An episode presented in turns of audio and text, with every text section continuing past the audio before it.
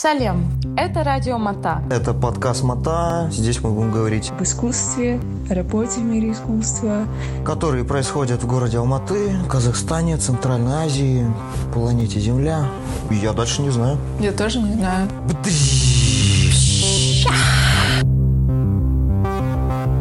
Тема беседы, она такая обширная и больше, наверное, мы хотели сделать уклон на практику курирования, вот, потому что последнее время, э, как вот люди вышли с локдауна в Алматы, и есть запрос на выставки, и вот вы заметили, ну, у нас было, получается, несколько выставок, а сейчас идут какие-то выставки, то есть мы решили с Аидой поговорить об этом и записать как бы беседы профессионалов, причастных к этому делу.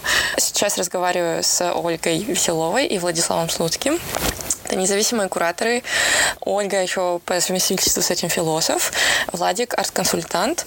Ольга занимается проектами Арбатфеста. Влад э, я, вот я не знаю, вот здесь вот сложно, потому что у вас произошло разделение. Я знаю, что Влад это больше казарт, Оля это больше культура кизет, правильно? Да, э, нет, это, да, это все ЯК.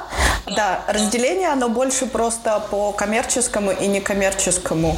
Я больше э, фокусируюсь на некоммерческих проектах, а Владик на коммерческих проектах. Но на самом деле это все не, ну, не так, что все, Владик только коммерцией занимается, я только помогаю художникам бесплатно. Нет, это не так. Это все какое-то органичное. Просто кто-то в каком-то проекте лидирует и как бы ведет больше, а кто-то а, на подхвате. Вот так, я бы сказала. Понятно. Но мы все, все вместе ведем, да, Владик? Да, да, да, нет, ну еще же мы разные другие делаем. Я, например, курировал до недавнего времени китайцев с африканцами. Это тоже немножко не попадает ни в казах, да. ни в культуру. Ну, то есть... Но у меня тоже есть какие-то проекты, которые я там делаю, да, да, когда меня приглашают да, куда-то. Ну, хорошо. Давайте вопрос э, каждому из вас сейчас. Эм, я не знаю, в какой очередности будете отвечать, как вам удобно, но что для вас значит быть куратором? Влад и Оля. Оля, уступаю тебе. Это потому что это ужасный вопрос. А, ну, во-первых, э, э, он очень, мне кажется, долгий и спорный, поскольку курирование, оно такое, э, это свежая какая-то профессия, да, и а, мы пока не до конца определились, что такое искусство, а уж люди, которые занимаются этим, мне кажется, не до конца понимают. Если вкратце говорить, э, то это медиатор. Я бы сказала, что э, куратор – это медиатор между художником, зрителем и, наверное, еще какой-то третьей стороной в виде... Мы часто об этом забываем, но э, политику не выбросить из искусства. Я в смысле того, что на чьи деньги мы делаем те или иные проекты, и вот это партнеры, да, я бы так сказала, что это всегда ты лавируешь между тремя этими э, персонажа, которые часто не хотят друг с другом разговаривать. Но разве это не больше, больше не подходит под описание арт-менеджера, скорее человека, который...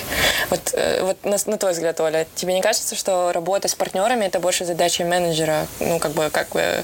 А вот э, куратор больше фокусируется на такой творческой, да, часть, ну, скажем, условно творческой, в смысле, на работе непосредственно с высказыванием художников.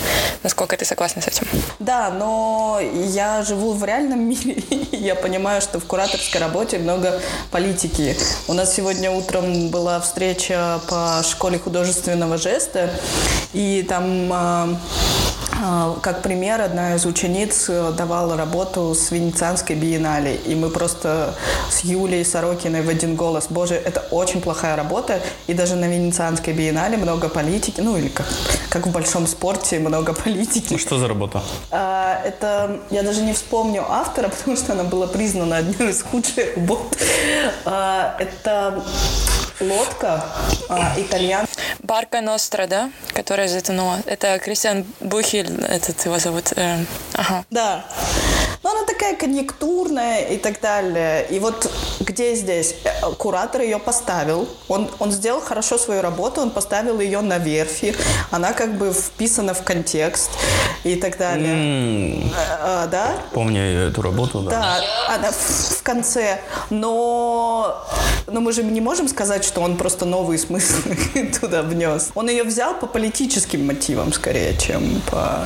А вот где та тонкая грань между плохой работой и плохим курированием? Хороший куратор может сделать плохую работу лучше и наоборот? Как вы думаете, Дильда, вы что же балуетесь Я, кураторством? я как бы, как бы э, не хочу отвечать на этот вопрос, потому что я хочу так делать. Э, Мне кажется, это круто, когда хорошее курирование вытаскивает работу. Ну, Влад, давайте тогда перейдем к вашей версии. Э, Что для вас значит быть куратором, Владик? Ну, слово «кура» древнее, римское, оно переводилось как care, заботиться. А, Я думаю, это в начале. Это были чуваки, которые следили за акведуками, как типа исполняли работу а, строители, а, как они хорошо или плохо делали акведуки. То есть это даже архитектурная штука получается сначала. Ну, потом многое изменилось. И я думаю, в постмодерне куратор это такой ассамбляж смыслов, да, ты такой делаешь коллаж из разных смыслов. И мне нравится еще интерпретация Ханса Ульриха очень, что это должно либо висеть в, в странном месте. Ты, короче, должен все время тоже расширять а, границы дозволенного, но внутри того, что можно. А, Либо это физическое расположение объектов в непривычном формате, либо в непривычном месте, либо непривычные смыслы, чтобы там прослеживались. Просто интересно даже сравнивать ваши ответы. И получается, Оля, у тебя был больше укл- уклон на геополитику и все вот эти отношения внутренние и балансирование между этими отношениями. У Влада было про какие-то технические моменты, про экспозицию, про э, заботу. То есть у вас очевидно, очевидно, что действительно профессия молодая, действительно вообще всем сложно сойтись на том, что такое искусство, и еще сложнее со- сойтись на том, что такое курирование, кто такой куратор. Но при этом мы все этим занимаемся, мы все себя называем, все вкладываем какой-то свой смысл, и интересно в этом разбираться вместе. Ты знаешь, я еще хотела сказать, что я только вот последний, хотя у меня были кураторские проекты раньше, но я думаю, что я только последний год как-то разрешила себя себе называть э, куратором. Я думаю, что, во-первых, тебе должно быть что сказать. Линейность там определенно есть у кураторов. да. Что ты имеешь в виду под Ну, линейностью? вот ты выстраиваешь тоже высказывание какое-то Да, да, да. Ну, какой-то то нарратив, есть, да. да, да, да. И поэтому, и с одной стороны, у тебя должно быть достаточно знаний э, в сред- как художника, у тебя должен быть богатый исследовательский опыт, но параллельно у тебя какой-то должен быть ментально, интеллектуально, ам, психологический опыт, чтобы тебе родить какие-то смыслы, которые ты хочешь рассказать через свое исследование. А, Вы уже не в первый раз курируете совместно с Владиславом, Оля, Влад. А, Скажите, пожалуйста, вообще, как вы к этому пришли? Насколько вам удобен такой вид работы? Каким образом происходит распределение обязанностей? И, в общем, расскажите про то, как вы... как- что такое совместное курирование? Что для вас это значит? Как вы принимаете вообще решения? У вас четко вы делите, типа, фронт работы, ты вот на себя берешь это, а ты вот это? Или как, как, как это происходит? Как вы курируете совместно? Моргни, если тебя удерживают. Ну, на самом деле, стоит сказать, что я себя тоже так себе считаю куратором. Я, я- мне прям в приличном обществе стыдно было бы сказать, что я там куратор. И меня Оля наставила на эту скользкую дорожку. Она как-то заставила меня скурировать в Венеции первую выставку в 2015 году, кажется. И за, и за это, кстати, я признателен, потому что я, ну, вот в своих каких-то комплексах и страхах перед большим миром так бы, наверное, и ничего не курировал бы, а делал весь этот объем работы, но без каких-то лейблов и ярлыков. А тогда ты меня прямо попросила, когда мы с Никитой Каданом Да. это делали втроем. Вы сейчас говорите про павильон этот, а, ограниченной ответственности? Да, потому Да. что идея была моя сделать павильон. Текст мой, Текст кажется. с Никитой совместно вы сделали. Да. Во многом у нас совместные, вот то исследование, о котором мы говорили, и вот эти погружения в искусство, мы очень много вместе смотрим какого-то искусства, и мы как-то похожи э, взгляды у нас, хотя и очень разные часто. Это просто органично происходит, э, как и Влад говорит, что он не до конца в себе уверен, как э, в кураторе, как и я не до конца уверена в себе, как в кураторе. Мы в партнерстве пытаемся добирать и, и контролировать просто друг друга. Мы редактируем друг друга, каждый там друг на друге отсматриваем идеи, насколько она интересна, жизнеспособна. Вот это получается, э, правильно я понимаю, что вам комфортнее, когда вы курируете что-то совместно?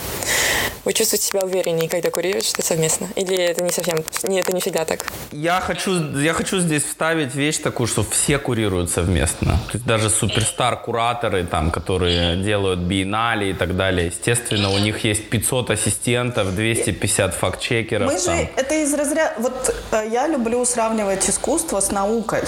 И когда ты... У тебя, конечно, есть монографии, но большинство твоих исследований, а, базируется на исследованиях других предшественников твоих, а второе, у тебя чаще всего есть какая-то команда, с которой ты делаешь эти исследования. И поскольку а, когда каждая выставка это какой-то эксперимент, эксперимент, и ты вот э, в эту область экспериментов э, всегда вот как э, сталкеру тяжело одному идти, вот вдвоем не так страшно. Да, я закончу свою мысль. Извини, пожалуйста. Вот так мы и курируем. А, разница в том, что часто в мире искусства очень политизированным и карьероориентированным люди не получают кредит за работу, которую они делают. Вот, вот я и говорю про это. Смотрите, получается, когда ты говоришь, что вы сокурируете, вы вдвоем, вы сразу, как бы, скажем так, визибилити есть у двоих людей. Да, просто мы с Солей выбрали путь быть э, типа честными об этой ситуации, э, чтобы все знали, что это примерно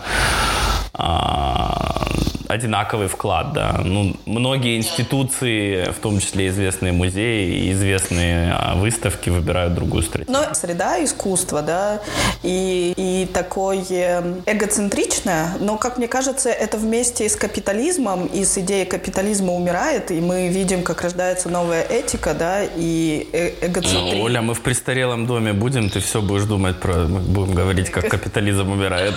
Что не интервью, то он все умирает и умирает. Я я, верю.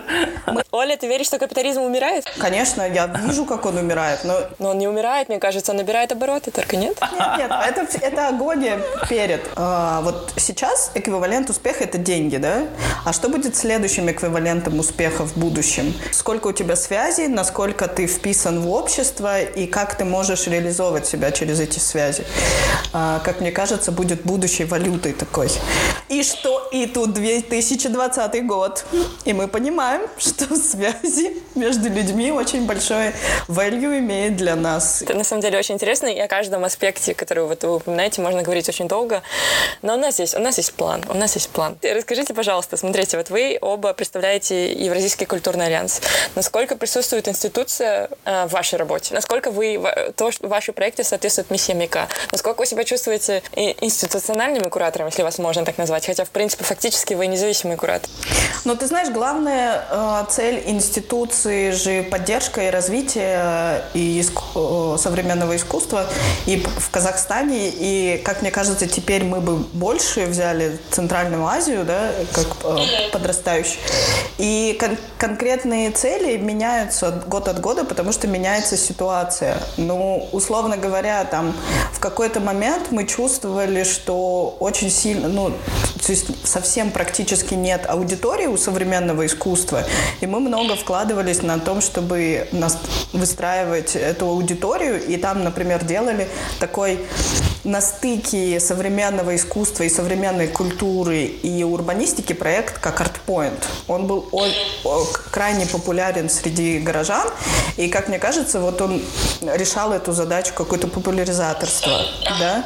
А когда, ну и мы де, и мы выбираем такие локации очень популя, популярные, когда мы не часто, когда не зритель, мы э, заставляем идти куда-то, а когда мы сами идем к зрителю, да.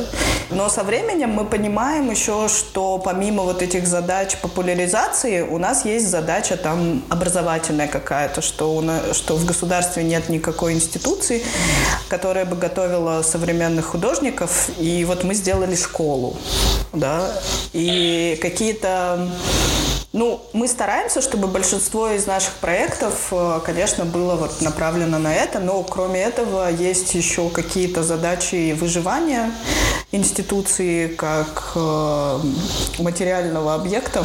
Ну, вот мне надо получать зарплату, Владику бы тоже хорошо было получать Владику зарплату. надо три зарплаты. Да, менеджерам получать. Поэтому бывают какие-то такие проекты, а, которые более коммерческие, может быть. Я, я думаю, что ничего на самом деле не сделано. Вот основная миссия там 10 лет назад, когда мы начинали, что нужен рынок, ну, ну, нужны цифры, нужны э, художники, нужны, нужна индустрия. Ну, об этом начали говорить только через 10 лет. То есть как-то э, это теперь это тоже часть политической адженды какой-то. И общественной, да, что еще важнее но я бы не сказал, что там все сделано, что мы даже начинали э, но, хотеть сделать, да, 10 лет У назад. самурая нет э, цели, у самурая есть только путь. Да. Просто делаем, что, что можем. Да, но это же прекрасно тоже, потому что искусство, культура — это долгая игра очень, и всем известно, что это там, ну, минимум поколения надо, а то и несколько. Но зато мы видим ростки, и ситуация в разы лучше, чем 10 лет назад. Следующий вопрос касается, собственно, выставки, в рамках которой мы и организовали с вами беседу. Это самая последняя ваша выставка, насколько я, если я правильно понимаю. Э, «Пища для ума», которая недавно прошла в Есентай Гурме. А, вот, это получается коллективная выставка молодых, ну не только, кстати, молодых, короче, коллективная выставка казахстанских художников, которые вы курировали вдвоем. Вот, вы можете сейчас немножечко рассказать о выставке, какие были главные челленджи для вас и вообще удалась ли она, как вам кажется, эта выставка с кураторской точки зрения? Нет, я вот это отказываюсь отвечать на этот вопрос, потому что я не хочу оценивать свою работу, она всегда прекрасна. Но... А, а вот так вот, она всегда прекрасна прекрасно. Я не хочу ее оценивать, я ее уже оценила, она все прекрасно. А, но э, все, кто нас слушает... Я, я покидаю этот подкаст. Ага, смотрите, да, некомфортно вам, некомфортно. У нас э, многолетнее партнерство с американским фондом э, CSAT и они вышли э, к нам с предложением поддержать казахстанских художников, и мы должны были предложить разные проекты, понимая о том, что я там чувствовала настроение, разговаривала с э, отдельными персонажами, что да, финансовая ситуация непонятная, но в то же время все еще изголодались по каким-то ивентам. То есть э, создание выставки для художника, то участие в выставке это такая же жизненная необходимость, как и материальная поддержка. Это было еще во времена жесткого карантина, и тогда же мы понимали, что единственное общественное пространство, доступное нам, это супермаркет. И единственное, за что мы не боимся, что его закроют, а, это супермаркет. И так родилась идея. И потом, конечно, супермаркет – это такое пространство капиталистически наполненная смыслами. Завертелась э, многослойная история, опять про консюмеризм, про пищу как э, какую-то сакральную вещь, потом про элементарно, что для нас обыденный ритуал был э, ходить в супермаркет раньше, а потом нас закрыли, и поход в супермаркет стал единственным развлечением общественного порядка такого. У нас был open call, и мы счастливы, что мы набрали новых каких-то необычных ребят, с которыми до этого никогда не работали, и они были из регионов тоже. И в то же время, чтобы усилить эту ситуацию, мы дополнительно подобрали уже каких-то взрослых э, состоявшихся художников. Оля, спасибо большое за такой развернутый ответ. Вадик, может быть, ты что-то добавишь про челленджи и про то, про то, как тебе кажется. Да, как ты, как ты можешь оценить, ну, серьезно, насколько это было хорошо хорошо или, или нехорошо. Мы, вот, собственно, для этого и разговариваем, чтобы как-то поговорить и осмыслить то, что мы делаем. А, вот. И мы планируем продолжать эти беседы как раз именно с этой целью, чтобы поговорить о том вообще, как мы, как мы делаем вещи, хорошо ли они сделаны, для чего мы их делаем. Вот. Есть какие-то мысли у тебя, Влад? Думаю, что каждая новая выставка, она все-таки, любое действие лучше, чем бездействие. Даже если что-то сделано плохо, то ты, конечно, это почувствуешь и увидишь. И любой опыт в, в, нашем, в нашей ситуации, где так мало рынка, так мало выставок, институций, кураторов и дилеров, он вряд ли бывает плохим. Фактически все, что я видел в Казахстане за всю свою жизнь, ну, конечно, бывают плохие выставки, бывают хорошие, но я рад их видеть здесь любыми.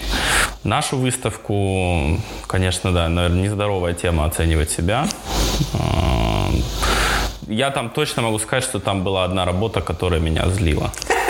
Но вы знаете, да. мы не будем уточнять, какая. Ну, смотрите, ребята, это, это очень странный подход. То есть, получается, вы даете себе право оценивать работы, но вы не даете себе право оценивать свою работу насколько, насколько, ну, в смысле, я всегда могу сказать, во-первых, у меня очень мало каких-то проектов, еще меньше кураторских, но я всегда могу сказать, залажала или не залажала.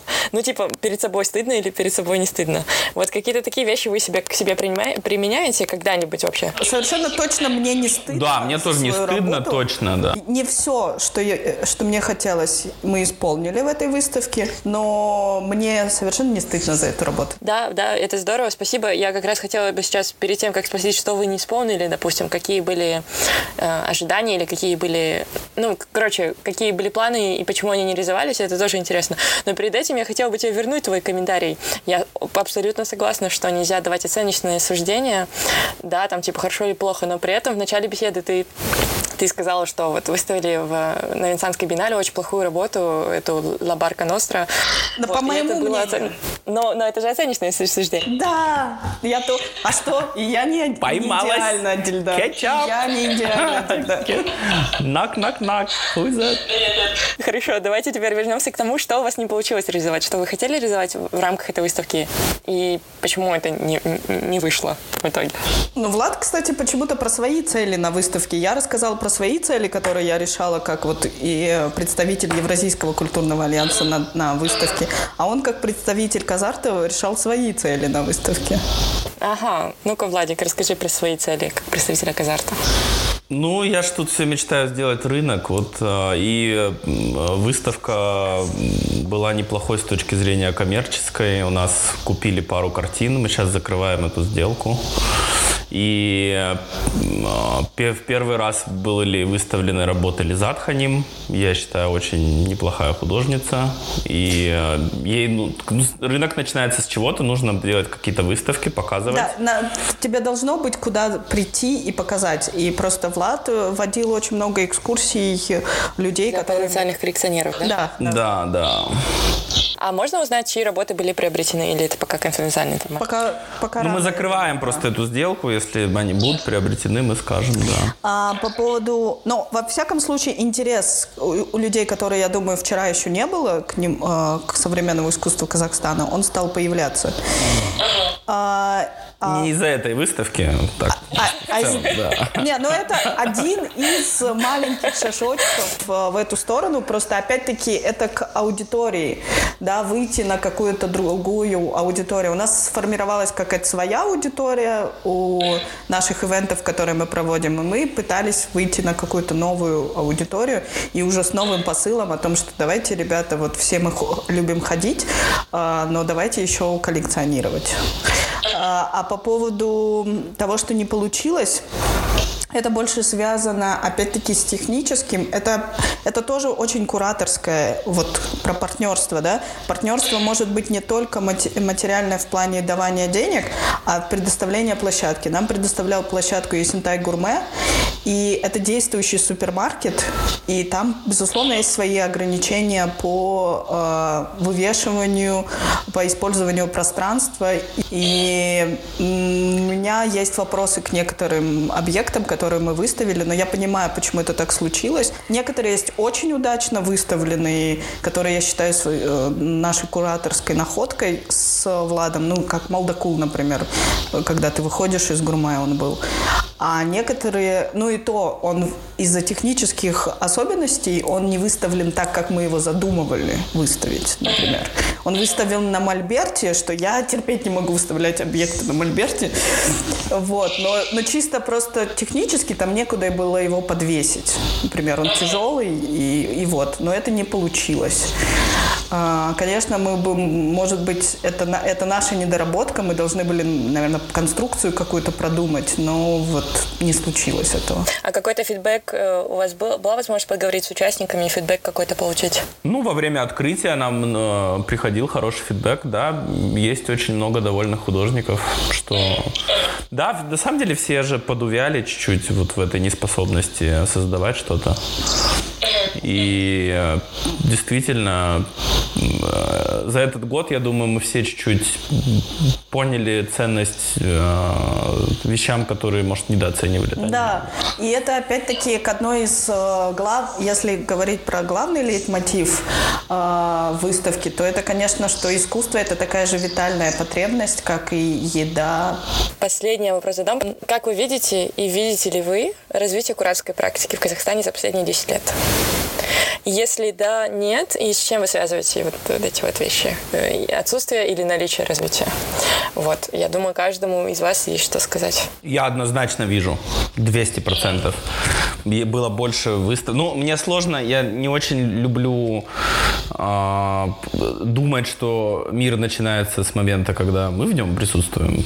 Я уверен, здесь были замечательные вещи. Мне, например, в руки попался каталог фестиваля, который Тенгри Умай когда-то делал, 2003 год. А, то есть, конечно, безусловно, были какие-то вещи. Был Центральноазиатский павильон. Но на моем веку, из того, что я успел увидеть, э, есть определенная ситуация прогресса. Неоспоримая, да, больше галерей, больше проектов. Фокус Казахстан, мне кажется, был важным кураторским прорывом.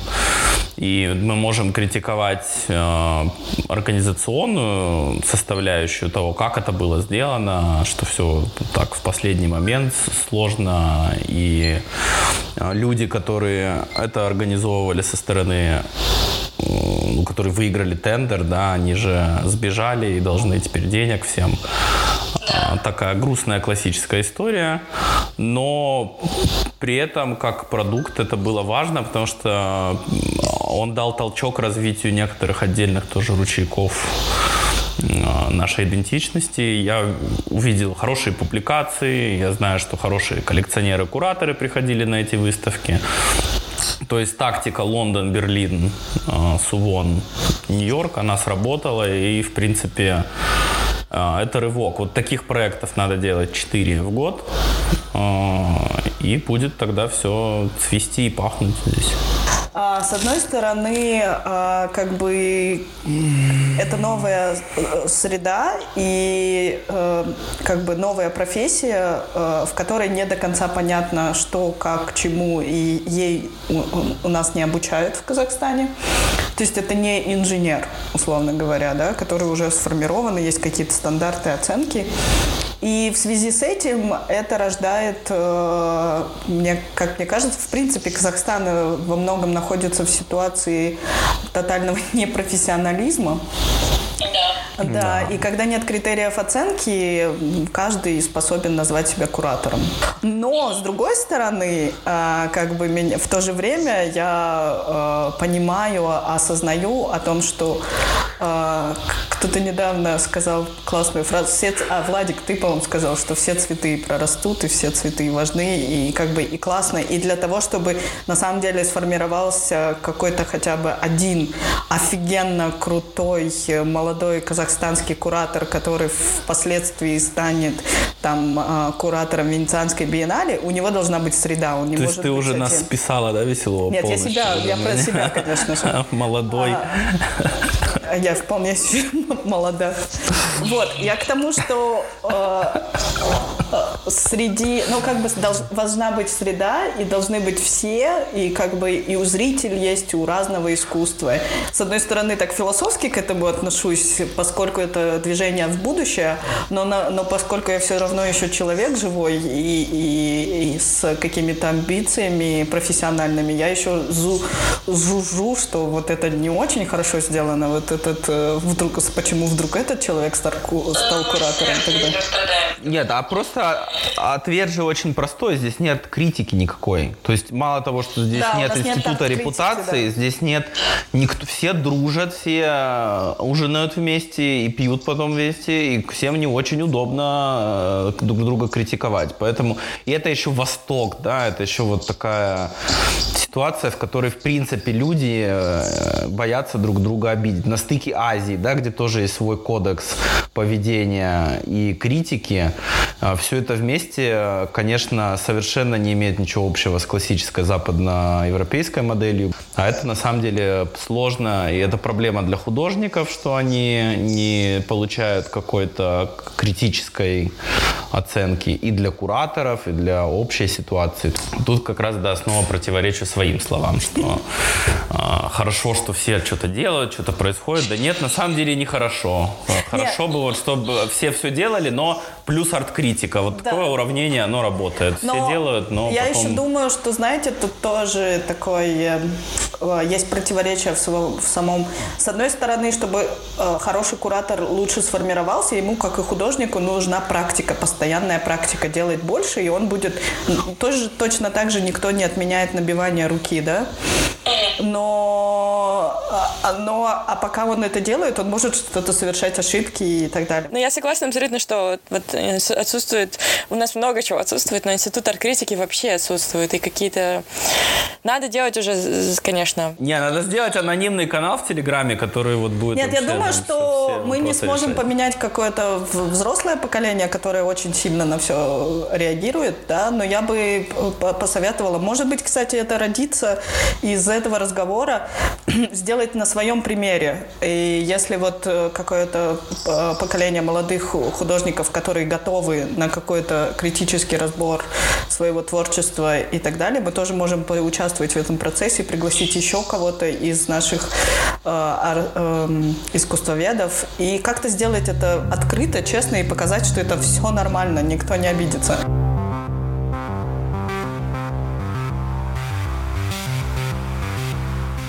Сегодня с нами Екатерина Резникова, это ученый-секретарь Государственного музея искусств имени Булхана Костеева, э, куратор.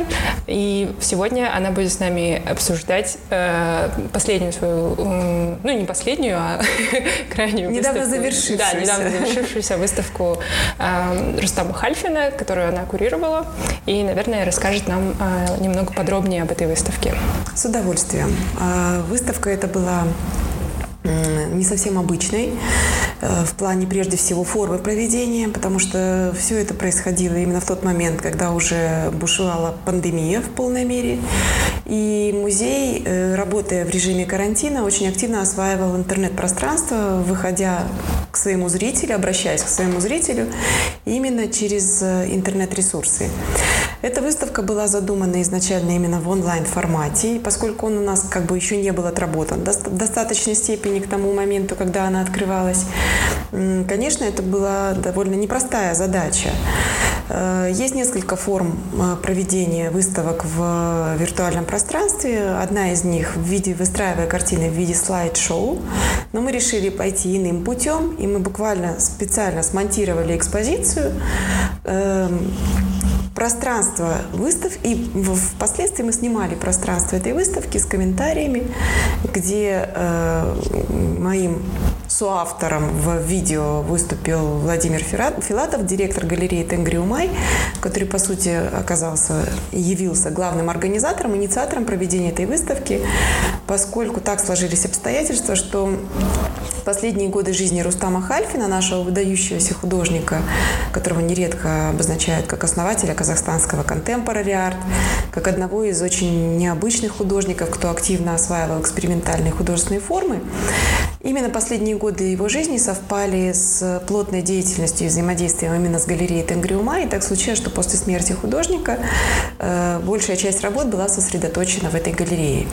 И Владимир Филатов сейчас, э, спустя 12 лет, поскольку э, Рустама не стало в 2008 году, э, спустя 12 лет после смерти художника, Владимир Филатов поставил вопрос о передаче его творческого наследия в музей. И это и стало как бы поводом для организации этой выставки, где большая часть работ, фактически там 98% выставки, эм, как раз и э, были, были предоставлены галерее Тенгриумай. То есть из э, свыше 70 работ было показано, из них 4 работы музейные, остальные все предоставлены э, Тенгриумай. Выставка это получилась, она вызвала большой общественный резонанс. Э, ну и, как я уже сказала, это действительно был такой достаточно новый для нас опыт, поскольку мы понимаем прекрасно, что эфирное время ограничено, и надо его сделать подачу интересной, увлекательной, максимально заполненной, информативной. И при этом для зрителей, которые не имеют возможности посетить музей в это время, э, ну, создать вот какой-то эффект погружения, иллюзию того, что человек действительно побывал на этой выставке только посредством просмотра этого 20-минутного видеоролика. В общем, ну, можно сказать, что мы с задачей справились, потому что э, зрители, кто посмотрел этот ролик э, и После того, как карантинные меры уже были ослаблены и музей открыл свои двери, э, появилась возможность посмотреть эту выставку воочию. И, конечно же, живое, живой контакт с произведениями всегда максимально полон, и никакое даже очень качественное видео не заменит этого. И поэтому, конечно, в очередной раз, пользуясь случаем, приглашаю всех посещать музеи, галереи и смотреть произведения вживую, потому что это на самом деле очень важно. А вот как раз вы заметили, что в творчестве Хальфина присутствуют вот эти первые движения в сторону современного искусства, да, это вот в 80-е, в начале 90-х, он как раз становится первым проходцем в Казахстане. И вот это очень интересный момент, мне кажется, еще с кураторской точки зрения, потому что все равно, мне кажется, музей Костеева представлены в большинстве э, выставки классического формата, да, так скажем, художники, которые, да, скорее. они э, работают в основном э, с живописью или со скульптурой, ну, как это все равно реализм в большинстве, академизм. И вот интересно, с точки зрения именно э, кураторской практики, вы заметили какие-то э, я не знаю, заметили какую-то большую разницу при работе с творчеством художника, который отличается настолько от академизма, у которого работы все равно они э, наполнены больше какой-то концептуальной составляющей.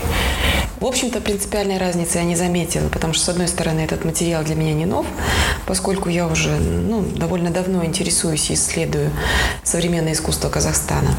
А во-вторых, э, все-таки большую часть этой экспозиции составили именно живописные произведения. Кстати, в очередной раз я убедилась, и это не только мое мнение, это как бы такое общепринятое, что, конечно, Хальфин очень э, большой мастер живописи. И как бы он ни стремился к каким-то экспериментальным формам в искусстве, живопись занимала значительное место на протяжении всего его творческого пути. Э, конечно же, есть определенная специфика э, и репрезентации, и хранения объектов искусства, которые э, ну, как бы отличаются от традиционных картин или скульптур. Здесь, в этой выставке, таких объектов было немного. Это как раз инсталляции шкуры художника. Одно из них, как раз они были размещены в центре зала, в, буквально подвешены не вплотную к стене, а вот в таком вот свободном пространстве, что позволяло их и рассмотреть со всех сторон. А многие посетители норовили крутануть это, вот, чтобы оно вращаться начало, это, это вот произведение, этот объект странный, необычный. На один был надет жилет художника, а на вторую работу, вторая работа была обшита кожаными лоскутами. Ну и сама идея, вот, в общем, побывать в чьей-то шкуре, такое расхожее крылатое выражение. И плюс, ну вот вообще шкура художника, да, ведь мы на самом деле не догадываемся порой, не задумываемся, что на самом деле выбор творческого пути – это очень тяжелая миссия. Это такой тяжкий крест, который нужно нести круглосуточно. Это не то, что отработал 8-часовой рабочий день, ушел и забыл. То есть художник живет этим. Подлинный художник, истинный. Тот самый, который живет по принципу как, как, как вот есть высказывание такое, можешь не писать, не пиши. Так вот настоящий художник, он не может не писать, он не может не жить в этом всем. Поэтому вот, в общем, призыв побывать в шкуре художника – это такая визуализация. Может быть, несколько я ее трактую поверхностно. На самом деле она, конечно, гораздо глубже, но в целом вот сама форма экспонирования, размещая, например, объекты в центре экспозиционного пространства, это то, что, в общем, побуждает нас, как кураторов или экспозиционеров, искать новые формы репрезентации. А в остальном э, все достаточно привычно, традиционно, э, потому что, еще раз, ну, как мы уже сказали, основной раздел представленных работ составлял именно живопись. Вот как раз вы заметили, что подлинный художник, он художник круглосуточно, да? И то же самое, мне кажется, происходит и с куратором, что они уже не могут быть кураторами с 9 утра до 5 вечера, они становятся кураторами тоже круглосуточно, да? И вот тут интересно было бы узнать, что для вас вообще значит быть куратором, и есть ли у вас какие-то свои принципы именно кураторские? Ну, вообще тут я бы хотела говорить такой очень важный момент, что все-таки музейный куратор куратор угу. и куратор независимый, угу. творческий. Это две совершенно, на мой вот. взгляд, разные вообще категории профессии. Угу. Почему? Потому что у музейного куратора вполне конкретные задачи, и они предполагают, на мой взгляд, гораздо меньшую степень э, авторства ну, скажем так, нежели э, куратор независимый, который осуществляет отбор художников, отбор работ, осуществление определенной концепции. Э, выставка музейная, она, в общем, более, опять-таки, академическая, традиционная, предсказуемая в каком-то смысле. Поэтому тут уже конкретная задача, опираясь на конкретный экспозиционный материал, сделать его подачу эффектной. Это как раз что касается экспозиции. Плюс еще музей работает командой. Тут очень важный момент, что здесь миссия куратора не столь ярко раскрывается. Ну, потому что есть конкретные задачи в подготовке, непосредственное осуществлении и уже пост Э, уже ну, как бы завершающей стадии проекта выставочного. Что все-таки, что касается э, кураторской деятельности в музее, это конкретная задача подготовки выставки с опорой на конкретный материал. То есть здесь уже э, нет такой вот свободы, скажем, в выборе этого материала. Потому что есть конкретный материал, который музей, э, например, э, репрезентует, опираясь либо на собственные фонды, либо исходя из конкретной, э, в данном случае конкретного материала. Поэтому тут, конечно, главная задача, например, что касается именно выстраивания экспозиционного, это, как правило, раскрыть вот эту эволюцию художника, попытаться через выставку создать эффект погружения в эпоху, в этот исторический момент, потому что это на самом деле очень важно. Искусство всегда отражает историю. И художник является своего рода таким медиатором. Почему? Вот опять-таки есть много примеров, когда неудачная экспозиция может просто убить и сами произведения, и саму идею выставки. То есть здесь, конечно, это что касается самой подачи экспозиции. Ну и плюс деятельность куратора в музее – это э, полностью информационная подоплека всей этой выставки и подготовка ну, пресс-релиза, аннотации. Это все такие вполне очевидные вещи, которые входят в должность куратора. Ну и, конечно, работа и продвижение выставки. В частности, вот в рамках выставки Рустама Хальфина мы сделали большое обсуждение, которое тоже стало очень таким важным моментом, потому что лишний раз озвучивая или вспоминая, или собираясь э, тем кругом э, художников, искусствоведов, кто был непосредственно знаком, кто активно общался и взаимодействовал с художником, получается такой момент э, погружения. Лишний раз артикулирование позволяет глубже понять какие-то вещи, Э, узнать какие-то факты, которые, может быть, до этого были неизвестны. Ну и э, в целом Безусловно, кураторская проект, э, вообще кураторская работа – это очень увлекательный, интересный процесс. Но все же вот что общая мысль, подытоживая, что все-таки музейный куратор и куратор независимый, например, современного искусства, у них несколько, на мой взгляд, разные миссии, задачи и, наверное, степень творчества.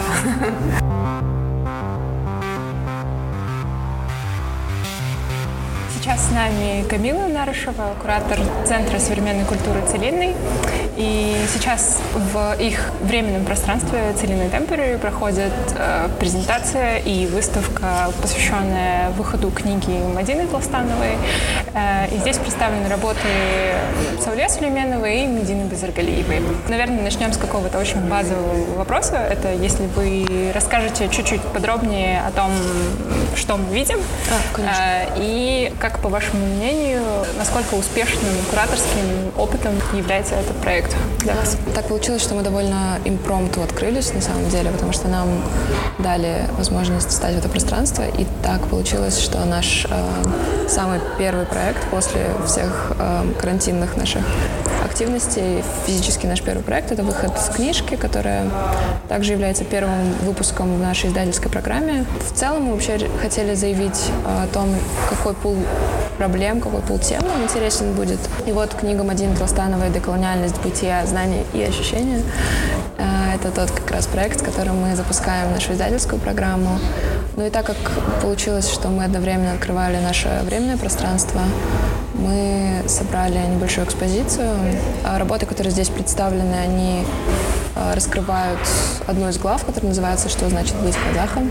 Интересно еще получилось, что у нас как-то Сауле любит говорить, что типа Аруахтар сошлись, что ее работы приехали, эм, триптих One Step Forward приехал из Берлина как раз перед открытием, и у нас осталось какое-то количество шелкографий, которые мы могли использовать. То есть как-то все очень сошлось так, что мы запустились именно к открытию. Um, вообще, как бы такой небольшой секрет, это не финальная экспозиция, которую мы хотели бы представить. У нас еще есть минус первый этаж, um, но так как мы открывались довольно быстро, мы не, не успели построить то, что мы хотели построить на минус первом этаже. Мы в идеале, конечно, хотели бы расширить дальше экспозицию, но сам uh, скажем, начальный этап этого проекта, это уже очень хорошо в моем понимании. Ну вот тут а, у меня рождается вопрос, а, есть ли какой-то конкретный концептуальный подтекст этого проекта, ну, именно представленных работ Сауле и Медины, потому что иначе это можно воспринять как э, только иллюстрации к книге или какое-то приложение к книге, да, а не полноценную выставку. Mm-hmm. Есть ли какие-то аргументы в пользу, да? Да, конечно, это на самом деле очень хороший вопрос. Мы очень долго обсуждали, как могли бы мы именно провести запуск книги, потому что все-таки это немножко нетрадиционный, скажем, род деятельности для Центра современной культуры. Вместо того, чтобы открываться сразу с пространством, мы, таки, мы решили, что мы выпустим книгу сначала. Мы очень долго разговаривали с Саулей с Мадиной в том числе, как мы могли бы представить книгу, если мы не можем привести Мадину из-за того, что в Швеции совершенно э, такая большая, огромная проблема с коронавирусом. Мы подумали, что а, ввести читателя, ввести зрителя курс дела, в курс самой проблематики, которая рассматривается в книге, было бы очень неплохо. Иллюстрирование ли это? С одной стороны, да, с другой стороны, нет, потому что без показа этих работ мы не могли бы рассказать людям, которые сюда приходят, не только из, широк... не только из узкой такой профильной аудитории, но и из широкой аудитории. Мы не могли бы им рассказать о том, а, чем вдохновляются работы Сауле и чем э, тексты Мадины важны для работы Сауле и наоборот, почему Мадинин контекст хорошо накладывается на работы Сауле и как у них нашлись какие-то точки соприкосновения, несмотря на то, что они вроде бы э, из разных абсолютно сфер. Поэтому э, мне кажется, что такой контекст, он все-таки несколько глубже, чем простое иллюстрирование. А вот на входе, кстати, можно еще заметить, что лежит брошюрка. Там mm-hmm. есть как раз а, отрывки из этой же главы, что такое быть казахом. И это тоже некого рода спекулятивный трюк, потому mm-hmm. что а, на самом деле, мне кажется, этот вопрос, он такой очень берет заживо многих, особенно тех, кто зайдут сюда просто просто так. И, а вот мне интересно, не хотелось бы вам э, добавить туда свой какой-то кураторский текст? Так как этот этаж только э, на этом этаже выставлены работы, которые описываются в книге, мы решили, что это было бы немножко нечувствительно с нашей стороны заставлять людей покупать книгу, чтобы понять, что именно раскрывается, какой именно смысл закладывает и Мадина, и Саурия, как именно работают эти работы с контекстом. Работают, работают с контекстом. Прекрасно. А, поэтому мы вынесли в брошюрку отрывки текста, в которых описаны именно эти работы, ну, чтобы у нас был какой-то выбор, людям покупать книгу или не покупать книгу. А кураторская моя работа, опять же, так, этот прекрасный секрет о том, что она, список работ был намного больше, и изначально, когда мы планировали это событие, планировали запуск, планировали выставку, мы думали о том, чтобы э, работы могли иллюстрировать не иллюстрировать даже, а могли соотноситься с э, другими идеями, раскрываемыми в деколониальном повороте. То есть э, книга была таким хорошим поводом, чтобы вообще раскрыть э, идею о деколонизации, деколониальности, вообще о колониальном состоянии через работы других художников, которые исследуют это состояние. Поэтому, разумеется, я хотела бы, потому что работы все-таки отбирались совместно мной, Мадиной, но так как они не до конца еще представлены, я не считаю, что я могу носить пока еще какие-то свои идеи сюда, так как здесь, э, несмотря на то, что пространство это все-таки наше временное, я считаю, что эта экспозиция, она построена Мадиной и Сауле.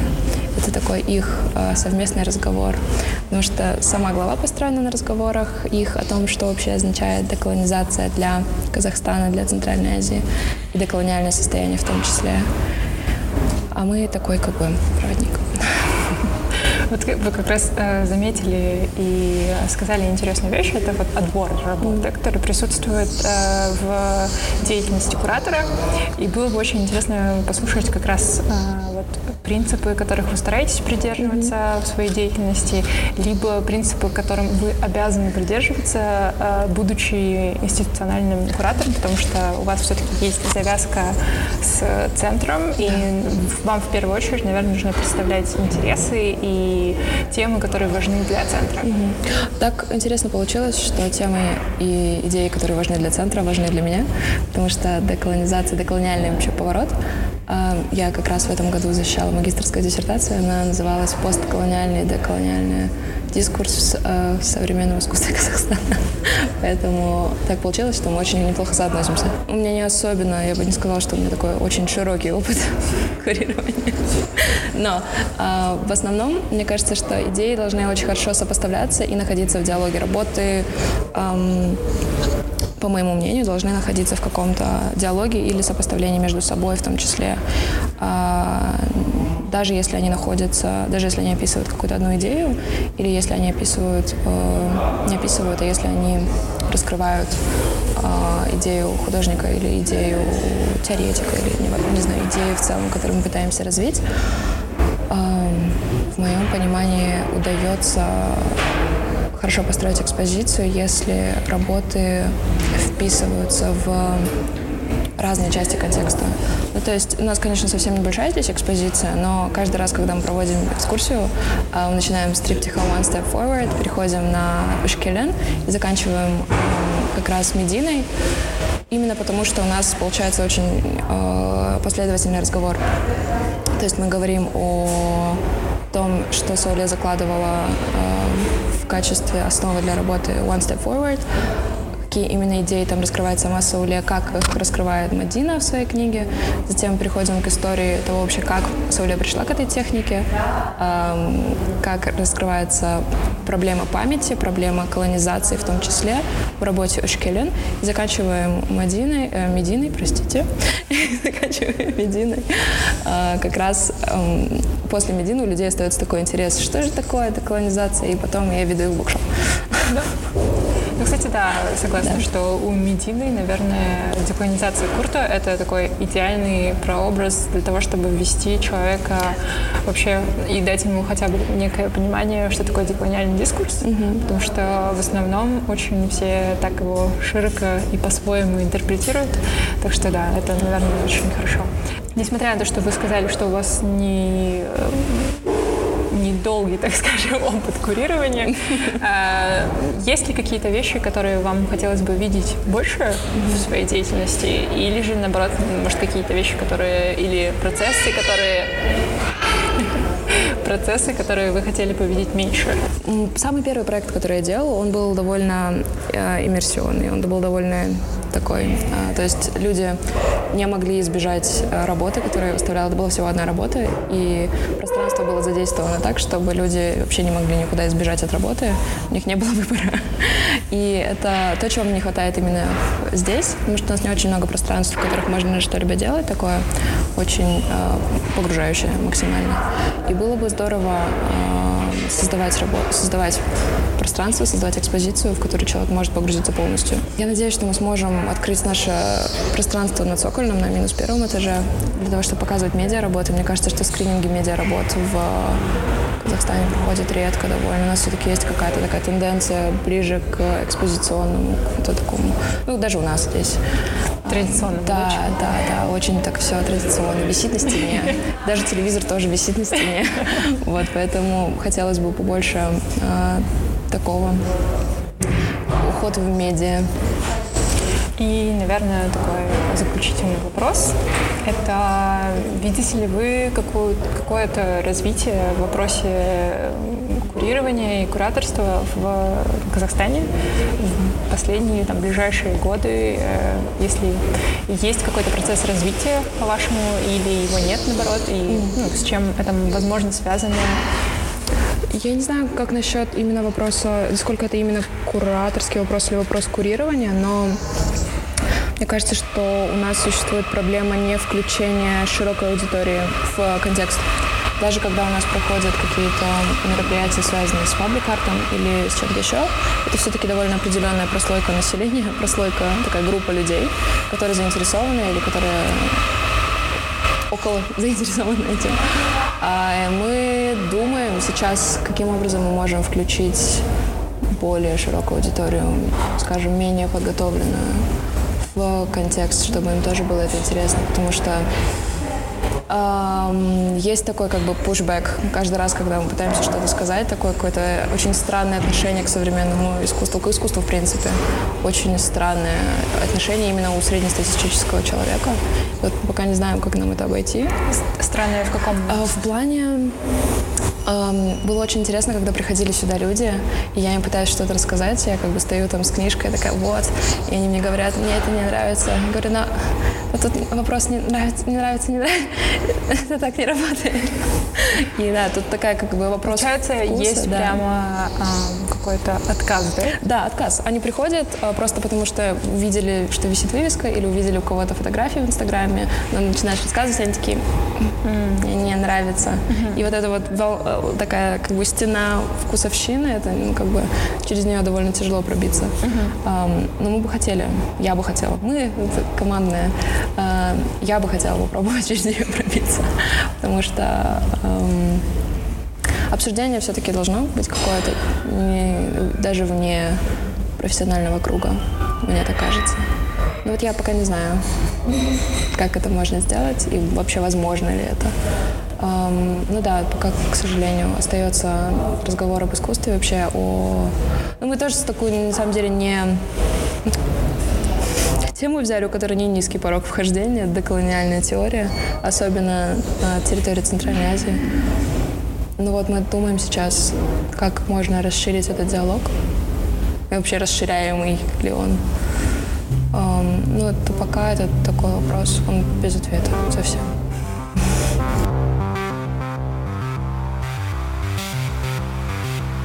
А. Жақсы, жақсы. Как жизнь? Нормально. Как здоровье? Не очень. Че, расскажи, что тебя беспокоит? Ой, спина, плечи, руки, голова. Надо сходить к, к- к мануальному терапевту.